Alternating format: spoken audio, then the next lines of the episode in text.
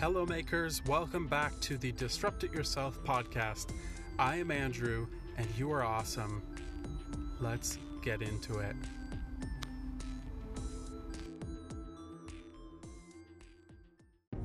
Good morning, everybody, and welcome to my Wednesday morning commute.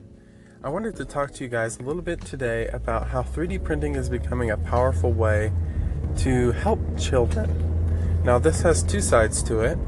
One is the way that 3D printers are being used to crowdsource prosthetics. And this is really neat because there's a few projects. You may have seen a video that went viral, you may have seen a blog post talking about it, but it really is a pretty big deal.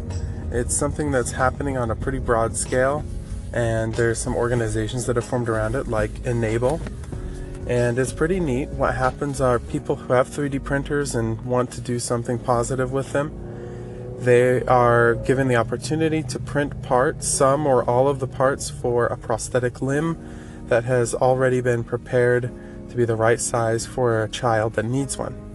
Now, what you need to keep in mind is that nobody gets to choose, you know, their circumstances when their child has a disability or a loss of a limb or what the situation is that requires them to have a prosthetic.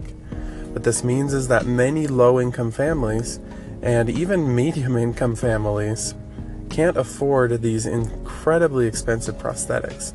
And the worst part of it is these prosthetics cost thousands of dollars, and the children at this stage in their life grow out of them so quickly.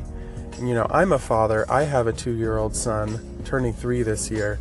And I get annoyed just buying the kid's shoes because he grows out of them so fast. I can't imagine spending thousands of dollars on a prosthetic that he grows out.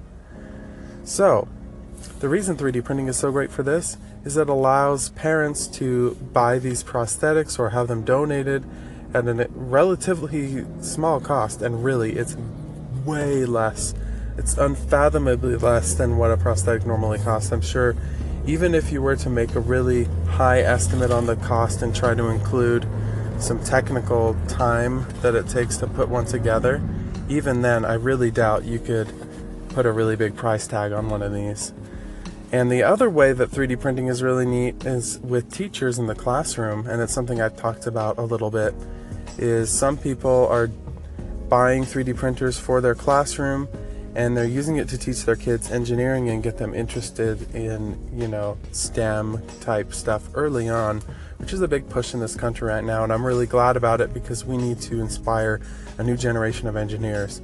Right now, we just don't produce enough great engineers. We're too dependent on bringing in hardware and software engineers, uh, you know, EEs, MEs, um, all sorts of different engineers from other countries because we just don't produce enough. We kind of have this mentality that, you know, it's it we're not smart enough and it's just for the smart people to do that kind of stuff and you have to be like a math whiz to do it.